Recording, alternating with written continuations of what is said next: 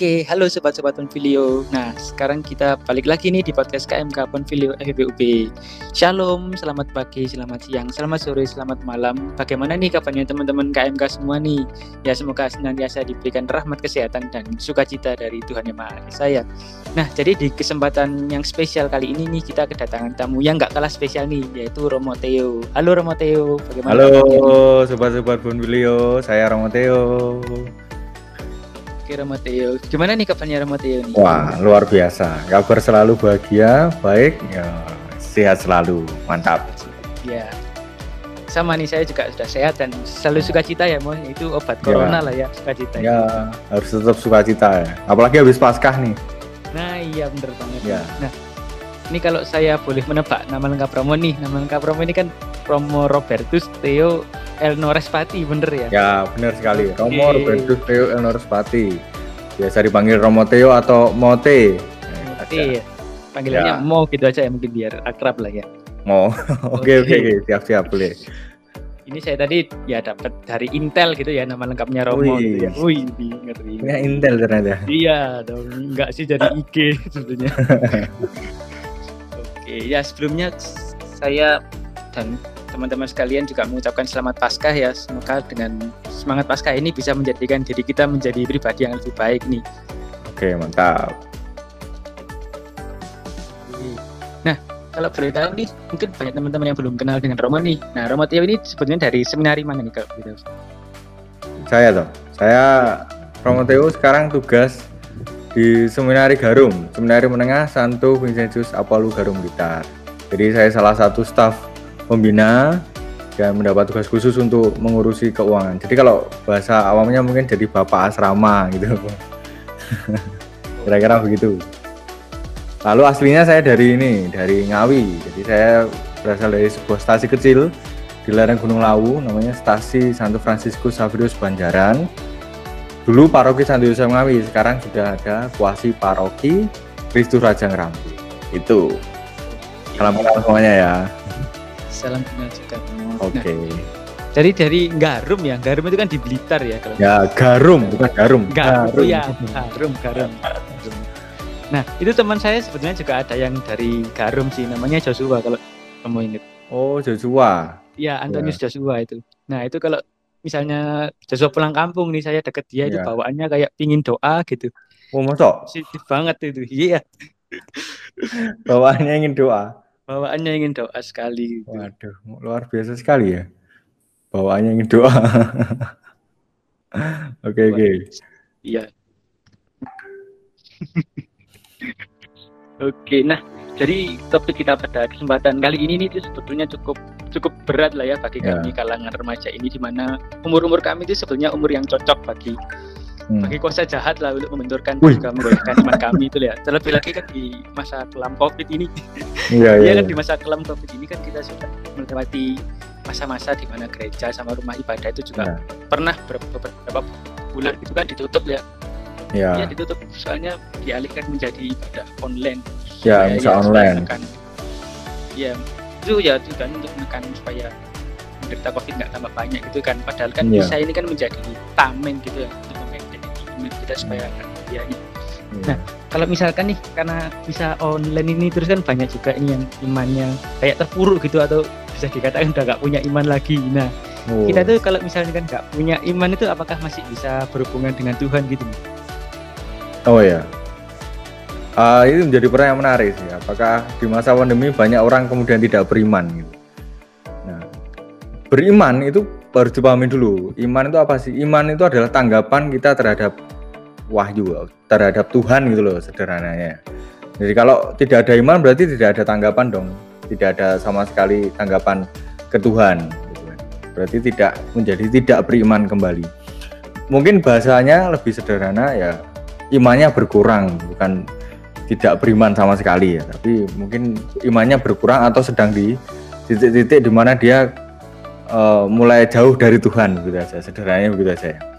Dan memang di masa pandemi bisa membuat orang begitu merasa jauh dari Tuhan, tetapi sebenarnya di sisi lain juga malah harusnya membuat kita semakin percaya sama Tuhan, beriman sama Tuhan. Karena ya hanya Tuhanlah yang bisa menjadi sumber kekuatan bagi kita, hanya Tuhanlah yang bisa menjadi satu-satunya kita berdoa memohon ya kepada Tuhan. Tetapi tidak dapat dipungkiri memang ada kemudian orang-orang muda atau remaja yang kemudian menjadi jauh dari Tuhan, jauh dari gereja, merasa segala yang dilakukannya itu sia-sia, tidak ada gunanya itu juga ya tidak bisa dipungkiri, mungkin ada di dalam kehidupan kita di gereja ataupun di tengah masyarakat. Bahkan orang-orang muda kita, orang Katolik atau remaja muda Katolik kita juga mungkin mengalami seperti itu gitu. Jadi tidak bisa dipungkiri hal itu bisa terjadi gitu. Gitu, Anton. Nah, kalau misalkan imannya berkurang nih ya, hmm. itu kan biasanya kalau kita berdoa kan kayak ibaratnya ada maunya doang gitu kan ya. Hmm. Nah, itu apakah Tuhan itu mau gitu mengabulkan permohonan kita sedangkan kita itu gak dekat dengan Tuhan. Soalnya kalau misalkan ini saya memposisikan diri sebagai Tuhan gitu ya, saya juga hmm. agak sedikit kecewa gitu kok maunya aja gitu deketin hmm. saya gitu Romo. Oke. Okay. Itu kan dalam pandangan kita ya sebagai seorang manusia ya. Kalau kita dicintai gitu ya, kalau kita dicintai kok kita nggak ngasih tanggapan gitu kan bahasanya gitu hmm. nah itu kan juga kecewa dari sisi kita sebagai seorang manusia tetapi Tuhan tidak begitu Tuhan itu begitu mencintai kita bahkan di misteri Paskah kita bisa melihat betapa dia sungguh mencintai kita di apa pun keadaan kita apa pun keberdosaan kita apa pun segala hal yang telah kita lakukan kesalahan di dalam hidup kita bahkan saat-saat kita tidak menjadi percaya kepada Tuhan Tuhan tetap akan terus mencintai kita itu perlu dipegang ya. Jadi apakah Tuhan mengabulkan doa-doa kita? Yuk kamu memohon atau enggak kepada Tuhan? Maka benar iman tadi sungguh menjadi patokan sebenarnya. Kalau kamu beriman percaya sama Tuhan, memohonlah kepada Tuhan, berdoalah kepada Tuhan. Maka Tuhan akan mengabulkan doamu. Kapan? Ya kita tidak tahu. Tuhan pasti punya rencana bagi hidup kita. Maka senantiasa setia, tekun berdoa, memohon bersyukur gitu. Jadi doa itu nggak hanya soal kita memohon, tetapi juga bersyukur karena sudah dicintai oleh Tuhan. Nah, itu. Apakah orang-orang yang tidak beriman itu atau imannya berkurang itu tidak akan dikabulkan doanya? Ya kita tidak tahu.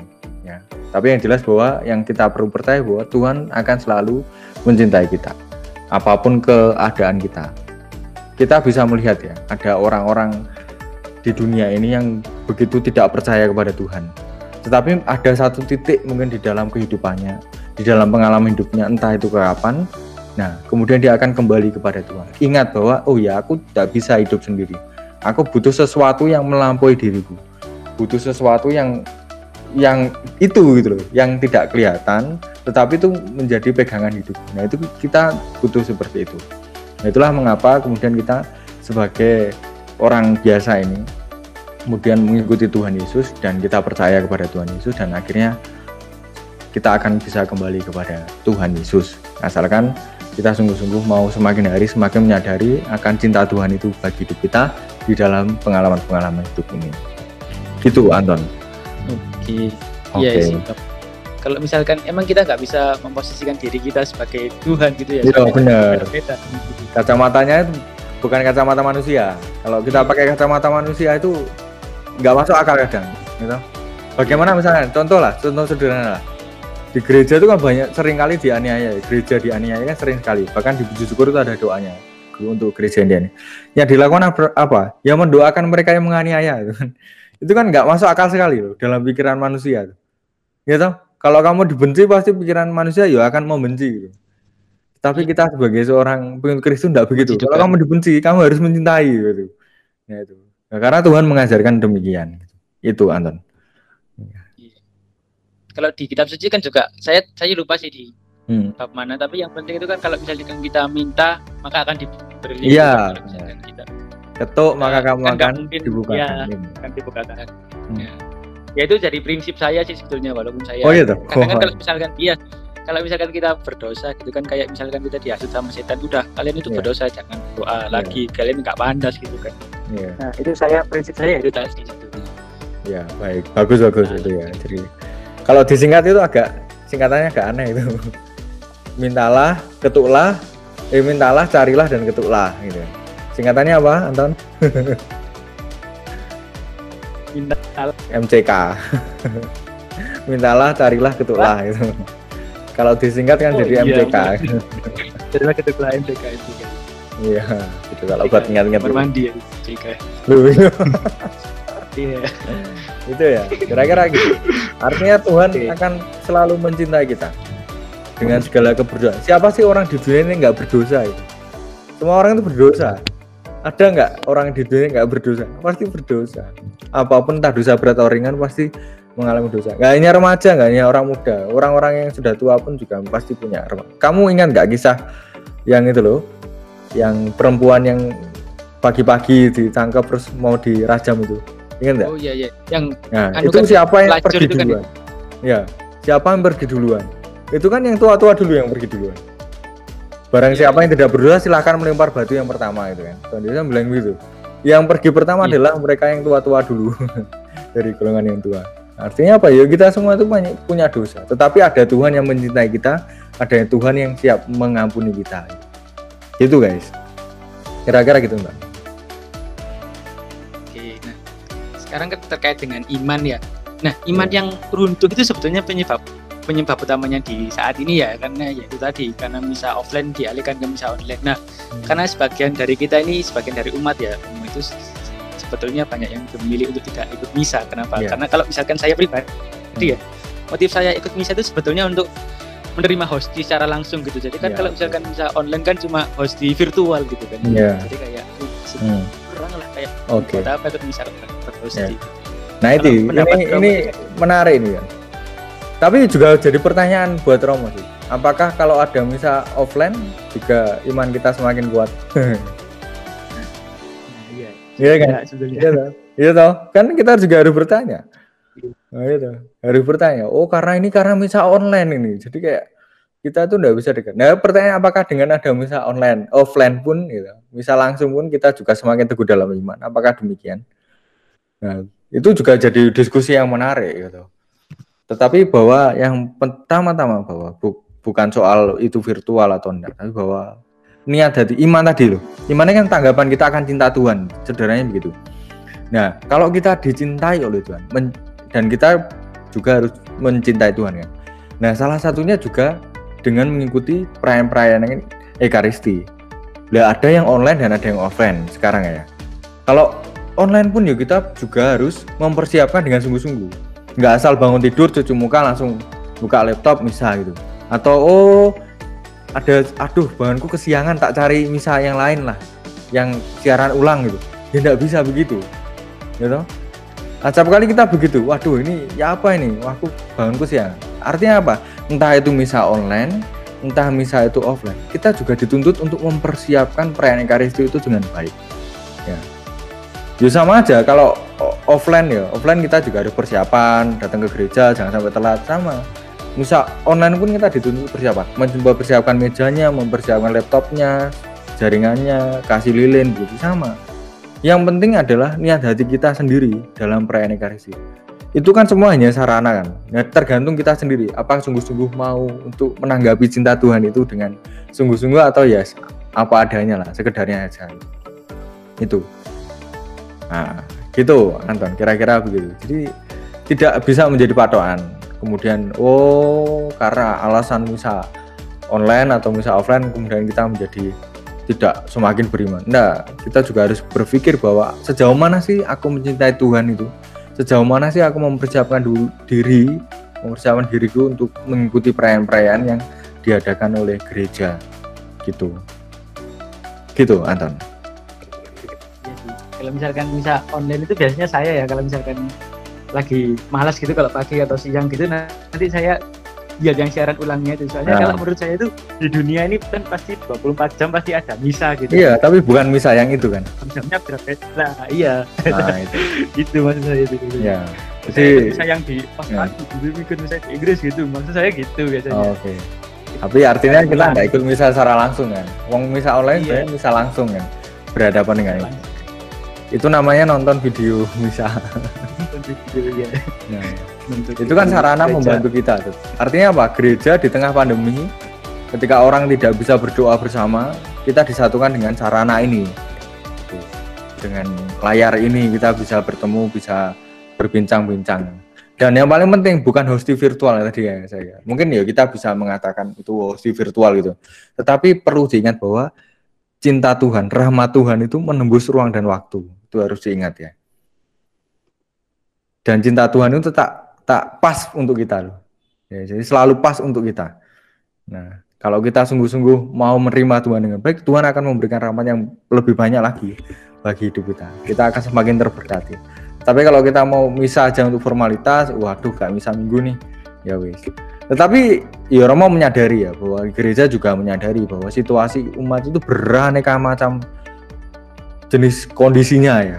ya ada yang sungguh-sungguh bisa mempersiapkan diri dengan baik, ada yang tidak.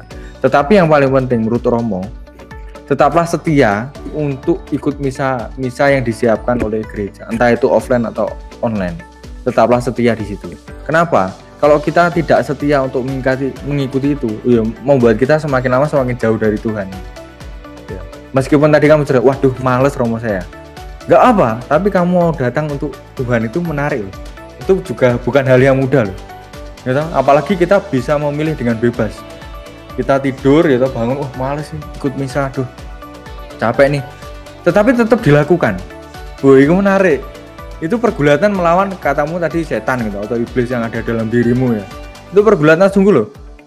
Kamu bisa memilih untuk tidak misa bisa terus gak usah lah misa oh nggak ada yang tahu aku misa atau enggak gitu nanti ditanya wes misa sudah bisa begitu. Tetapi tetap mau melakukan itu yang menarik. Ya di dalam bacaan Injil kan juga ada begitu.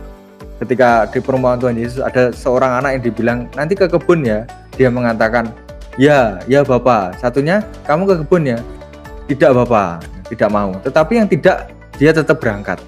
Nah mungkin pergulatan pergulatan yang sama yang kita alami juga begitu tetapi tetaplah setia yang Romo sampaikan tadi. Tetaplah setia untuk melakukannya meskipun berat, meskipun males. Ketika kamu sudah tidak melakukan lagi, ya kau akan membuatmu semakin jauh dari Tuhan, semakin jauh, semakin jauh dan entah kemudian Yowis menjadi malas, menjadi biasa, tidak ke gereja lagi itu hal yang biasa. Nah, maka tidak perlu dibiasakan hal-hal seperti itu. Saya kira gitu, Anton. Oke. Nah, kalau terkait iman juga nih, gereja itu kan menjadi tanggung tanggung yang mempunyai tanggung jawab terbesar ya menjadi soko guru gitu untuk membina iman yeah. remaja gitu nah hmm. jadi pertanyaan itu gimana sih peranan gereja dalam membina iman para remaja-remaja hmm. dari lingkupnya gitu Oke, baik. Jadi pertama kita perlu menyadari bahwa pembinaan iman mendasar, paling dasar itu adalah di keluarga. Karena setiap hari anak itu bertemu dengan orang tuanya, itu pembinaan dasar ya pembinaan iman mendasar. Maka pertama-tama memang perlu dikuatin dalam hal orang tuanya ini. Kalau orang tuanya beriman orang tuanya bisa menjadi teladan nah anaknya juga akan bisa hidup sesuai dengan ajaran Kristus gitu ya. Itu yang paling perlu. Nah gereja itu berperan di dalam proses pembinaan itu. Ya keluarga ya OMK ya rekat ya lansia itu punya peran di situ. Dan yang paling penting bahwa gereja itu punya gembala. Nah peran gembala ini yang paling penting dalam membina itu, dalam mengatur semua mengembala, mengembalakan umatnya di mana pun mereka berada dengan kondisi dan ke, dan si medan yang berbeda-beda pula. Tapi bahwa gereja punya peran besar untuk pembinaan iman itu paling penting. Nah perannya apa? Ya jadi itu tadi dalam hal membina mulai dari jenjang paling kecil biak, gitu, remaja Katolik, gitu, sampai nanti lansia dan gereja punya namanya sakramen yang harus paling kita ketahui. Dan sakramen-sakramen itu membuat kita semakin mau memahami misteri iman gereja, misteri Kristus, sakramen baptis itu sejak kecil sudah dibina sama gereja, ya kan? Benar enggak kamu baptis besar atau baptis kecil? Baptis bayi? Oh, kalau saya baptis bayi dong. Nah, baptis bayi berarti orang tuanya yang dibina, orang tuanya disiapkan oleh gereja untuk ini anakmu dibaptis berarti kamu harus punya peran sebagai uh, pendamping iman di dalam hidup keluarga. Nah, lalu nanti komuni pertama ada sakramen toba dan lain sebagainya itu proses pembinaan yang terus berlanjut nanti sampai akhirnya kita meninggal dunia perminyakan ya. ya sakramen perminyakan orang sakit. Ya sama. Jadi gereja itu sebenarnya di dalam sakramen ini sudah menunjukkan bagaimana gereja berperan penting di dalam kehidupan umat. Mulai dia lahir, gitu, mulai dia tumbuh dewasa, menyiapkan dia untuk menerima sakramen komuni, ekaristi, lalu juga sakramen tobat, lalu juga sakramen krisma, dikuatkan, didewasakan, kemudian sakramen pilihan hidup ya, gitu, ada menjadi seorang selibat atau imam biaran biarawati atau hidup menikah untuk kemuliaan Allah, untuk persekutuan dengan Allah. Yang terakhir juga sama, kesembuhan, minyak dan tobat yang selalu dilakukan oleh gereja. Gitu. Artinya sebenarnya sakramen itu sudah menjadi tanda nyata peran gereja di dalam membawa umat kepada keselamatan. Udah itu sudah jelas sekali peran gereja di situ melalui sakramen-sakramen itu. Tapi di sisi lain di paroki, di tingkat paroki, di tingkat mahasiswa mungkin, di tingkat uh, sekolah gitu, ya, itu juga ada gereja yang hadir di situ. Nah menjadi pertanyaan menarik, siapakah sih gereja? Siapa kita kira-kira gereja itu? Anton, gereja itu siapa sih? Gereja itu adalah kumpulan orang Katolik gitu. Oke, okay. kamu orang orang Katolik nggak? Iya Katolik. Oh, berarti kamu juga bagian dari gereja dan ya. berarti peran gereja apa? Yuk kita semua punya peran di dalam gereja, bukan hanya gembalanya saja, tetapi juga semua yang kamu merasa kamu adalah orang Katolik, pengikut Kristus, kamu adalah gereja dan kita semua punya peran untuk membina iman semuanya. Ya, itu yang paling penting ya. Itu Anton. Termasuk yang kita obrolin sekarang ya. Aku punya peran kamu juga punya peran sebagai untuk Kristus sebagai gereja ya, untuk mewartakan kasih Tuhan melalui acara podcast ini misalkan. Itu juga bagian penting kita dalam membina generasi muda atau orang-orang muda gitu. Gitu Anton. Oke nah kalau misalkan terkait dengan pembinaan iman di gereja ini kan ya kan kalau misalnya dari kegiatan-kegiatan yang langsung seperti rekoleksi lalu hmm. ada banyak sekali kan kegiatan di gereja nah itu kan biasanya ada juga ini anak-anak yang atau remaja yang kayak malas-malasan gitu dan nggak bangga gitu untuk melakukan kegiatan seperti itu nah itu kalau menurut kamu bagaimana itu apakah hmm. itu domba yang terlepas lalu harus dibawa ya. lagi atau Oke, kamu ingat kisah Tuhan Yesus uh, mencari domba yang hilang ya? Satu domba yang hilang dan dia meninggalkan 99. Oh iya. Bukan berarti Tuhan Yesus tidak peduli dengan yang 99 ya. Karena Tuhan Yesus tahu 99 itu sudah aman. Tapi dia mau mencari yang satu itu. Nah, di mata manusia, di mata kita, kalau orang sudah terjerumus, orang sudah melakukan, kita menyingkirkan. Bener gak sih? Iya, iya disingkirkan terus wis gue malas-malasan ya gak usah gak usah melo ya gak usah ikut aja gitu. Kamu malas-malasan. Tetapi di mata Tuhan Yesus dia akan mencari domba itu dan mengajaknya kembali. Nah itulah peran kita sebagai orang-orang yang mengetahui ada domba-domba yang hilang itu. Nah mungkin mau cerita ya pengalaman ya satu pengalaman yang menarik ya, ketika saya mendampingi uh, mahasiswa di salah satu perguruan tinggi negeri di Surabaya saya menemukan banyak sekali orang-orang muda yang tidak tersapa. Gitu. Saya keliling dari fakultas ke fakultas gitu. Ya itu, dengan semangat Tuhan Yesus tuh mencari domba yang ketemu dengan mereka, menyemangati mereka. Awalnya itu hanya tiga orang. Gitu. Ketika saya mengakhiri masa di sana itu ada sekitar 30-an orang yang berkumpul itu membuat saya menjadi, wih, ternyata banyak sekali orang-orang muda yang kurang tersapa. Maka pesan Romo saya kira kita mulai menyapa dengan orang-orang yang ada di sekitar kita sih. Kalau kamu ada kelompok orang KMK ya, keluarga mahasiswa Katolik ya. Nah itu, kamu cari punya data paling tidak punya data siapa aja yang ada di fakultas ini datangi, gitu. diajak kumpul. Gitu. Nggak hanya ketika awal-awal lalu harus membuat tanda tangan syarat enggak, tetapi lebih ke personal, datangi personal, kunjungi jak makan bareng, jak gereja bareng gitu ada grup gitu. Gitu. Saya kira itu hal yang menarik. Akhirnya orang-orang yang dulunya itu tidak tersapa yang merasa tersingkirkan dia akan kembali datang kepada teman-teman kawanan domba itu gitu. itu saya kira itu sih. Itu. Dan saya pernah ya dengar cerita ada teman mahasiswa itu cerita ya. Rumah saya punya teman malas-malasan ke gereja. Mau malas ke gereja harus bilang buat apa sih ke gereja? Uang hidup saya loh cuma gini-gini aja Lalu teman saya jawab. teman saya jawab. Nah ya makanya kamu nggak mau ke gereja, ya jelas hidupmu gitu-gitu aja. Kamu nggak mau berubah, nggak mau berdoa, ya jelas hidupmu gitu-gitu aja. Nggak mau berdoa nggak apa, ya wis hidupmu akan begitu-begitu aja. Maka berdoalah, datanglah gereja, hidupmu akan lebih berwarna. Gitu. Itu sih. Kira-kira gitu Antam. Jadi kesimpulannya kita jadi representasi dari Injil itu tadi. Iya, ya. kita diajak untuk itu. Malah. Dan itu tugas yang tidak mudah, kayak. ya udah. Takutnya nanti kalau misalkan ada dalam tanda kutip domba yang tersesat, ini biasanya domba yang tersesat ini bakal cari teman gitu ya Romo biasanya iya dan itu paling penting kita harus mencari dia memang daripada dia mencari yang lain gitu oh mending kita cari iya. duluan gitu. kita ayo ikut kami gitu gitu itu perlu itu Anton kira-kira begitu. Jadi kalau ada tahu dombanya oh ini mulai hilang. Atau aku mulai hilang nih. Carilah kawanan domba yang lain maka pentingnya itu kawanan domba. Tadi ada temanmu ada siapa sih? Aurelia Aurel ya tadi ya? Iya tadi oh, ada Aurel ada Albert Stone si Barani ini juga. Yus sering kumpul makan bareng gitu.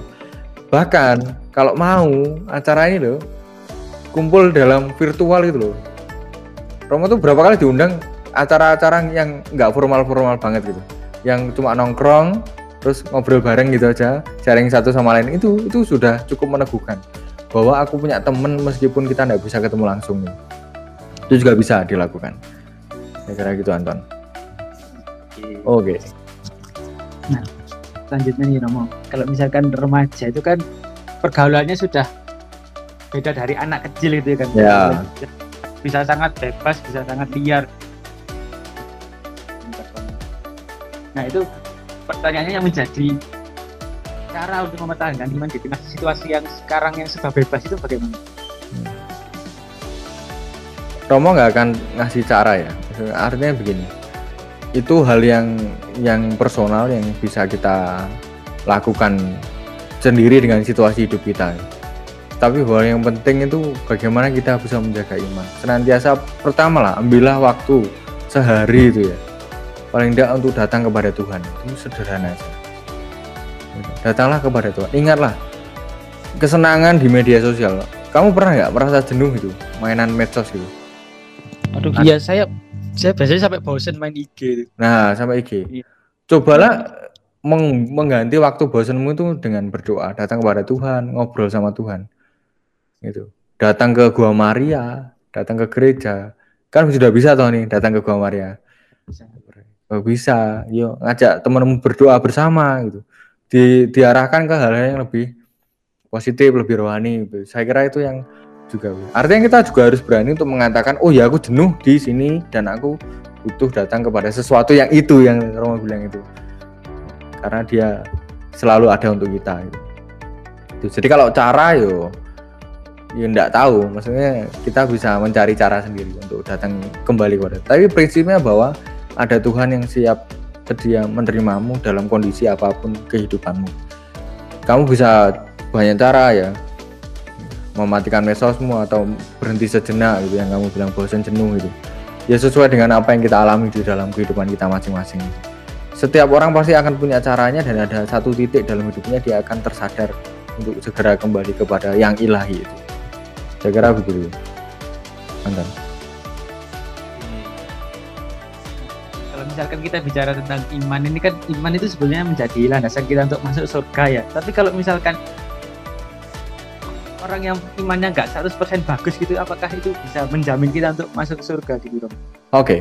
semua orang pasti ingin masuk surga ingin masuk surga artinya ini ingin tinggal bersama dengan Tuhan Yesus ya dalam gereja Katolik ingin bersemuka dengan Allah ya. ingin berhadapan langsung dengan Allah dan ketika berhadapan itulah kita merasakan kebahagiaan yang luar biasa kebahagiaan duniawi, kenyamanan, kenikmatan itu tidak ada artinya lagi. Ya hanya bersama dengan Tuhan. Itu surganya kita ya seorang orang beriman Katolik ya. Nah, iman dalam Katolik itu tidak hanya cukup aku percaya kepada Tuhan, tidak cukup, tapi juga melakukan apa yang kita imani dalam hidup kita. Itu paling penting juga. Kita ngomong setiap hari datang ke gereja, ya toh. Setiap hari rosario, tetapi hidup kita di dunia tidak mencerminkan yang kamu tadi representasi dari Tuhan representasi dari Injil itu. Tidak ada sama sekali. Di dunia yo marah-marah yo tidak peduli sama sesamanya yo percuma. Tidak ada artinya apa yang telah kita lakukan. Artinya apa? Hidup doa hidup kita dekat dengan Tuhan menunjukkan bagaimana kita juga bisa dekat dengan banyak orang. Apalagi mereka yang terpinggirkan yang miskin dan yang tidak dipedulikan itu nah lalu apakah kita yang imannya kurang akan sampai kepada Tuhan bisa orang mengatakan bisa. Maka di dalam gereja Katolik kita mengenal namanya api penyucian. Benar kan? Tahu kan? Api penyucian. Nah, kita mengenal itu. Itu mau menggambarkan bagaimana ternyata gini. Kalau orang baik sungguh beriman dan melakukannya dalam kehidupan sehari-hari dia akan masuk ke surga. Siapakah dia? Biasanya Santo Santa dia akan masuk ke surga. Kita yakin Santo Santa. Tetapi bagi kita orang biasa yang kadang masih punya banyak dosa gitu ya. Ya toh, punya banyak kesalahan. Ini masuk mana ini? Ke neraka juga tidak pantas, ke surga kok ya juga belum pantas gitu kan. Nah, kita disucikan di api penyucian itu. Nah, bagaimana kita disucikan di api penyucian itu? Melalui doa-doa yang kita haturkan. Di dalam Ekaristi ada doa bagi mereka yang sudah meninggal. Ada doa arwah, ada misa arwah. Gitu. Kita berdoa bagi mereka yang sudah meninggal. Nah, doa-doa itulah yang membuat mereka disucikan di api penyucian itu. Itu. Nah, lalu sampai kapan Romo mendoakan mereka? Kan sampai masuk surga. Nah, lalu kita nggak tahu kan mereka masuk surganya kapan. Nah, lalu bagaimana? ya enggak apa kita terus berdoa lalu doanya itu sia-sia dong Romo enggak enggak sia-sia doa-doa yang kita haturkan kepada Tuhan mendoakan mereka itu akan menjadi bekal kita juga. Bekal rohani kita kalau kita nanti di api itu. Maka apakah orang yang tidak berdosa atau apakah orang yang berdosa dan beriman tetapi tidak berat? Nah bisa masuk bisa. Karena di gereja Katolik kita mengenal api dan Tuhan Yesus itu adalah Tuhan yang sungguh-sungguh mau mencintai kita dan mengampuni segala dosa kita. Nah, lalu di gereja bagaimana apa yang bisa kita lakukan? Itu dari sakramen tobat. Ya, dengan sungguh-sungguh mau selalu memperbaiki diri, memperbarui diri dengan datang kepada para imam untuk mengakukan dosa-dosa kita dan meminta pengampunan dari Tuhan melalui para imam itu. Gitu. Anton. Oke. Nah, itu sebetulnya pertanyaan yang terngiang-ngiang gitu ya di pikiran saya soalnya kan saya yeah. juga banyak juga temen yang apa ya agamanya nggak begitu kuat jadi bisa dibilang kayak ateis ateis mini gitu ya ateis ateis mini oh, bahasanya. Iya yeah. ateis, ateis kecil gitu. Hmm. jadi kan mereka itu kan juga nggak begitu percaya dengan di atas gitu ya. Tapi perbuatan mereka di dunia itu juga baik gitu loh nggak bisa dikatakan hmm. jelek jadi kalau ke sesama juga bagus ke sesama juga cita gitu. Oke. Okay biasanya kan kalau saya diskusi gitu kan ya saya kalah gitu kan saya nggak bisa mengantarkan mereka kembali ke agama mereka yang sebelum gitu oke okay. ada bedanya loh mereka dengan kita itu sebagai pengikut Kristus kalau mereka orang-orang yang ateis melakukan karena kehendaknya sendiri ya kan karena mereka baik, berbuat baik itu karena kehendaknya sendiri gitu. kalau kita pengikut Kristus itu karena memang Tuhan menghendaki kita berbuat demikian Artinya karena kita mengikuti Tuhan Yesus, maka kita juga berbuat baik. Jadi Tuhan yang menghendaki kita supaya berbuat baik. Jadi itu kehendak Tuhan dalam hidup kita. Gitu. Itu bedanya kita dengan orang-orang yang melakukan banyak perbuatan baik di hidupnya gitu. Tetapi tidak beriman kepada siapa pun ya. Itu. Kalau kita karena pengikut Kristus, Tuhan mengajari cinta kasih, ya kita melakukan perbuatan kasih karena apa? Karena kita ingin suatu saat akan masuk surga. Kalau mereka kan tidak ada konsep surga dan neraka gitu kan Yowis ya meninggal ya sudah gitu itu kan gitu Anton konsepnya lebih ke sains biasanya. Ya gitu. Nah oke ini pertanyaan terakhir nih. Kalau misalkan kita sebagai Kristiani itu kan berasal dari pengikut Kristus ya, ya. misalkan pengikut Kristus kan berarti setiap perbuatan sehari-hari kan harus berlandaskan cinta kasih dan iman gitu kan. Nah tapi seiring berjalannya waktu ini banyak sekali kaum kaum muda nih yang nggak yang nggak baik gitulah Romo. Jadi kegiatan dan perbuatannya sehari-hari itu sangat bertentangan dengan gereja jadi melawan semua perintah Allah gitu ya misalnya hmm. seks bebas lah melawan orang tua atau pergaulan bebas hmm. itu sering terlihat nah itu kan nggak ada cerminan dari Kristiani itu apakah masih bisa dikatakan Kristiani gitu dong hmm. karena kan mereka juga Kristen okay. pertama Romo tidak mau menjudge mereka ya Artinya mereka pasti punya pergulatan masing-masing di dalam kehidupannya. Pasti punya pergulatan. Mereka mengapa mereka melakukan begitu, ya kan? Mungkin dari keluarganya atau latar belakang hidupnya yang kita juga tidak tahu. Tetapi bahwa yang paling penting saya kira kita yang menyadari keadaan mereka diajak untuk bagaimana bisa menemani mereka dan mengarahkan, mengajak mereka untuk itu tadi mewartakan kasih Tuhan itu loh mewujudkan kasih Tuhan dalam hidupnya. Ya oke mereka berbuat dosa dan lain sebagainya. Tuhan aja nggak pernah mengejat orang-orang berdosa. Dan Tuhan aja datang ke dunia untuk orang yang berdosa. Untuk mereka yang disingkirkan dan lain sebagainya.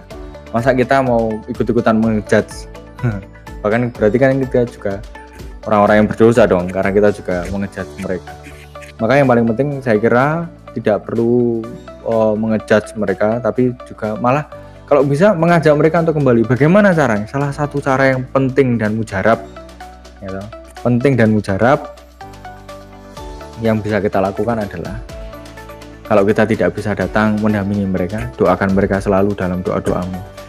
Itu hal yang sederhana yang kadang kita abaikan di dalam hidup kita. Kira-kira begitu Anton. Oke, terima kasih Romo. Ya jadi kita bisa mengatakan mereka tetap sebagai pengikut Kristus karena mereka dibaptis tetapi karena keadaan hidup mereka mereka bisa jauh dari Tuhan. Kita mengatakan mereka mungkin jauh dari Tuhan.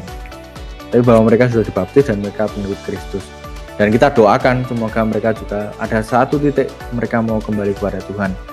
Dan yang paling penting kita sadari bahwa Tuhan itu maha cinta dan maha mengampuni.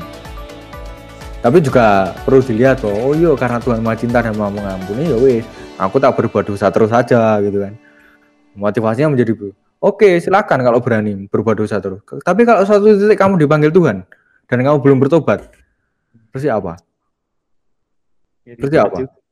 Terus ya apa? Terus nggak bisa apa-apa. Ya wes neraka menantimu. Tuhan tuh pengen kita semua tuh tinggal bersamanya. Tetapi karena keadilan, gitu. Tuhan tuh pengen semuanya ikut datang masuk ke surga. Tapi karena keadilan, masa orang jahat, gitu, orang jahat masuk surga bersama Tuhan? Kan tentu tidak.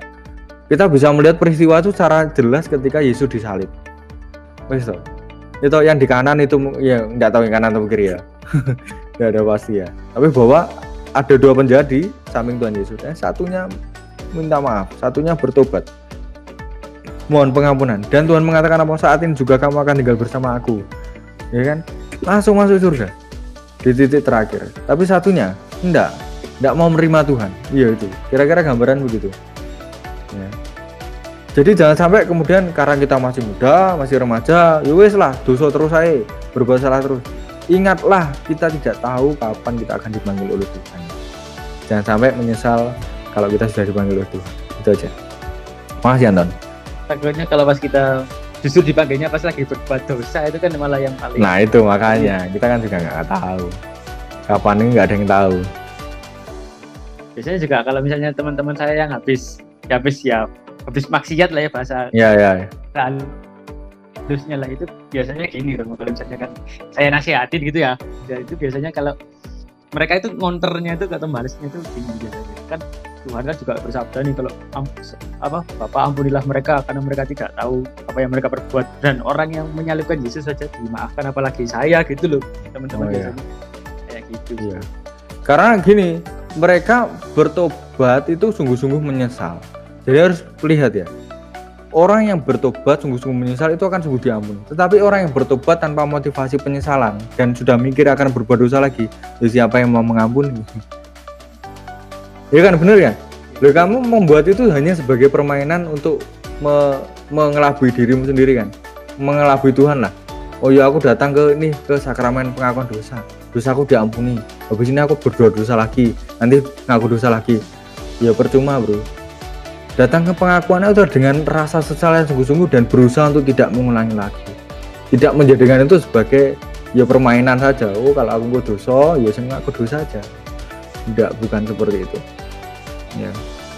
Itu juga harus kita harus mikir itu juga. Tuhan itu melihat juga keseriusan kita di dalam kehidupan kita. Dia tahu kok seberapa dosanya kita. Dia tahu kok apa yang tersimpan di dalam hati kita yang paling dalam. Tahu dia.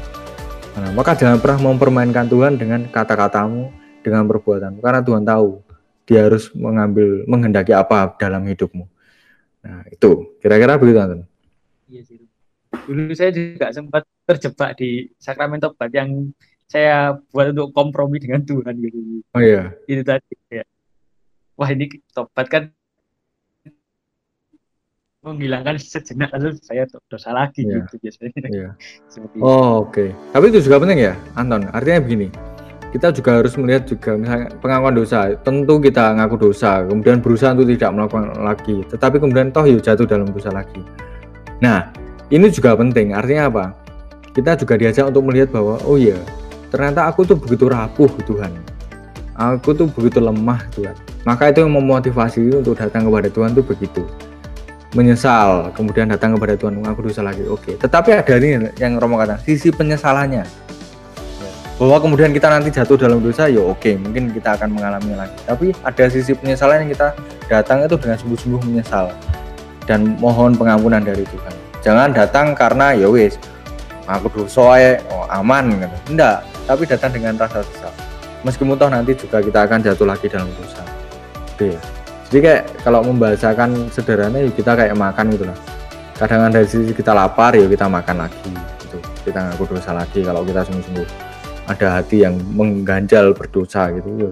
Sesal itu ya datang ke pada gereja. Kira-kira gitu Anton. Oke baik.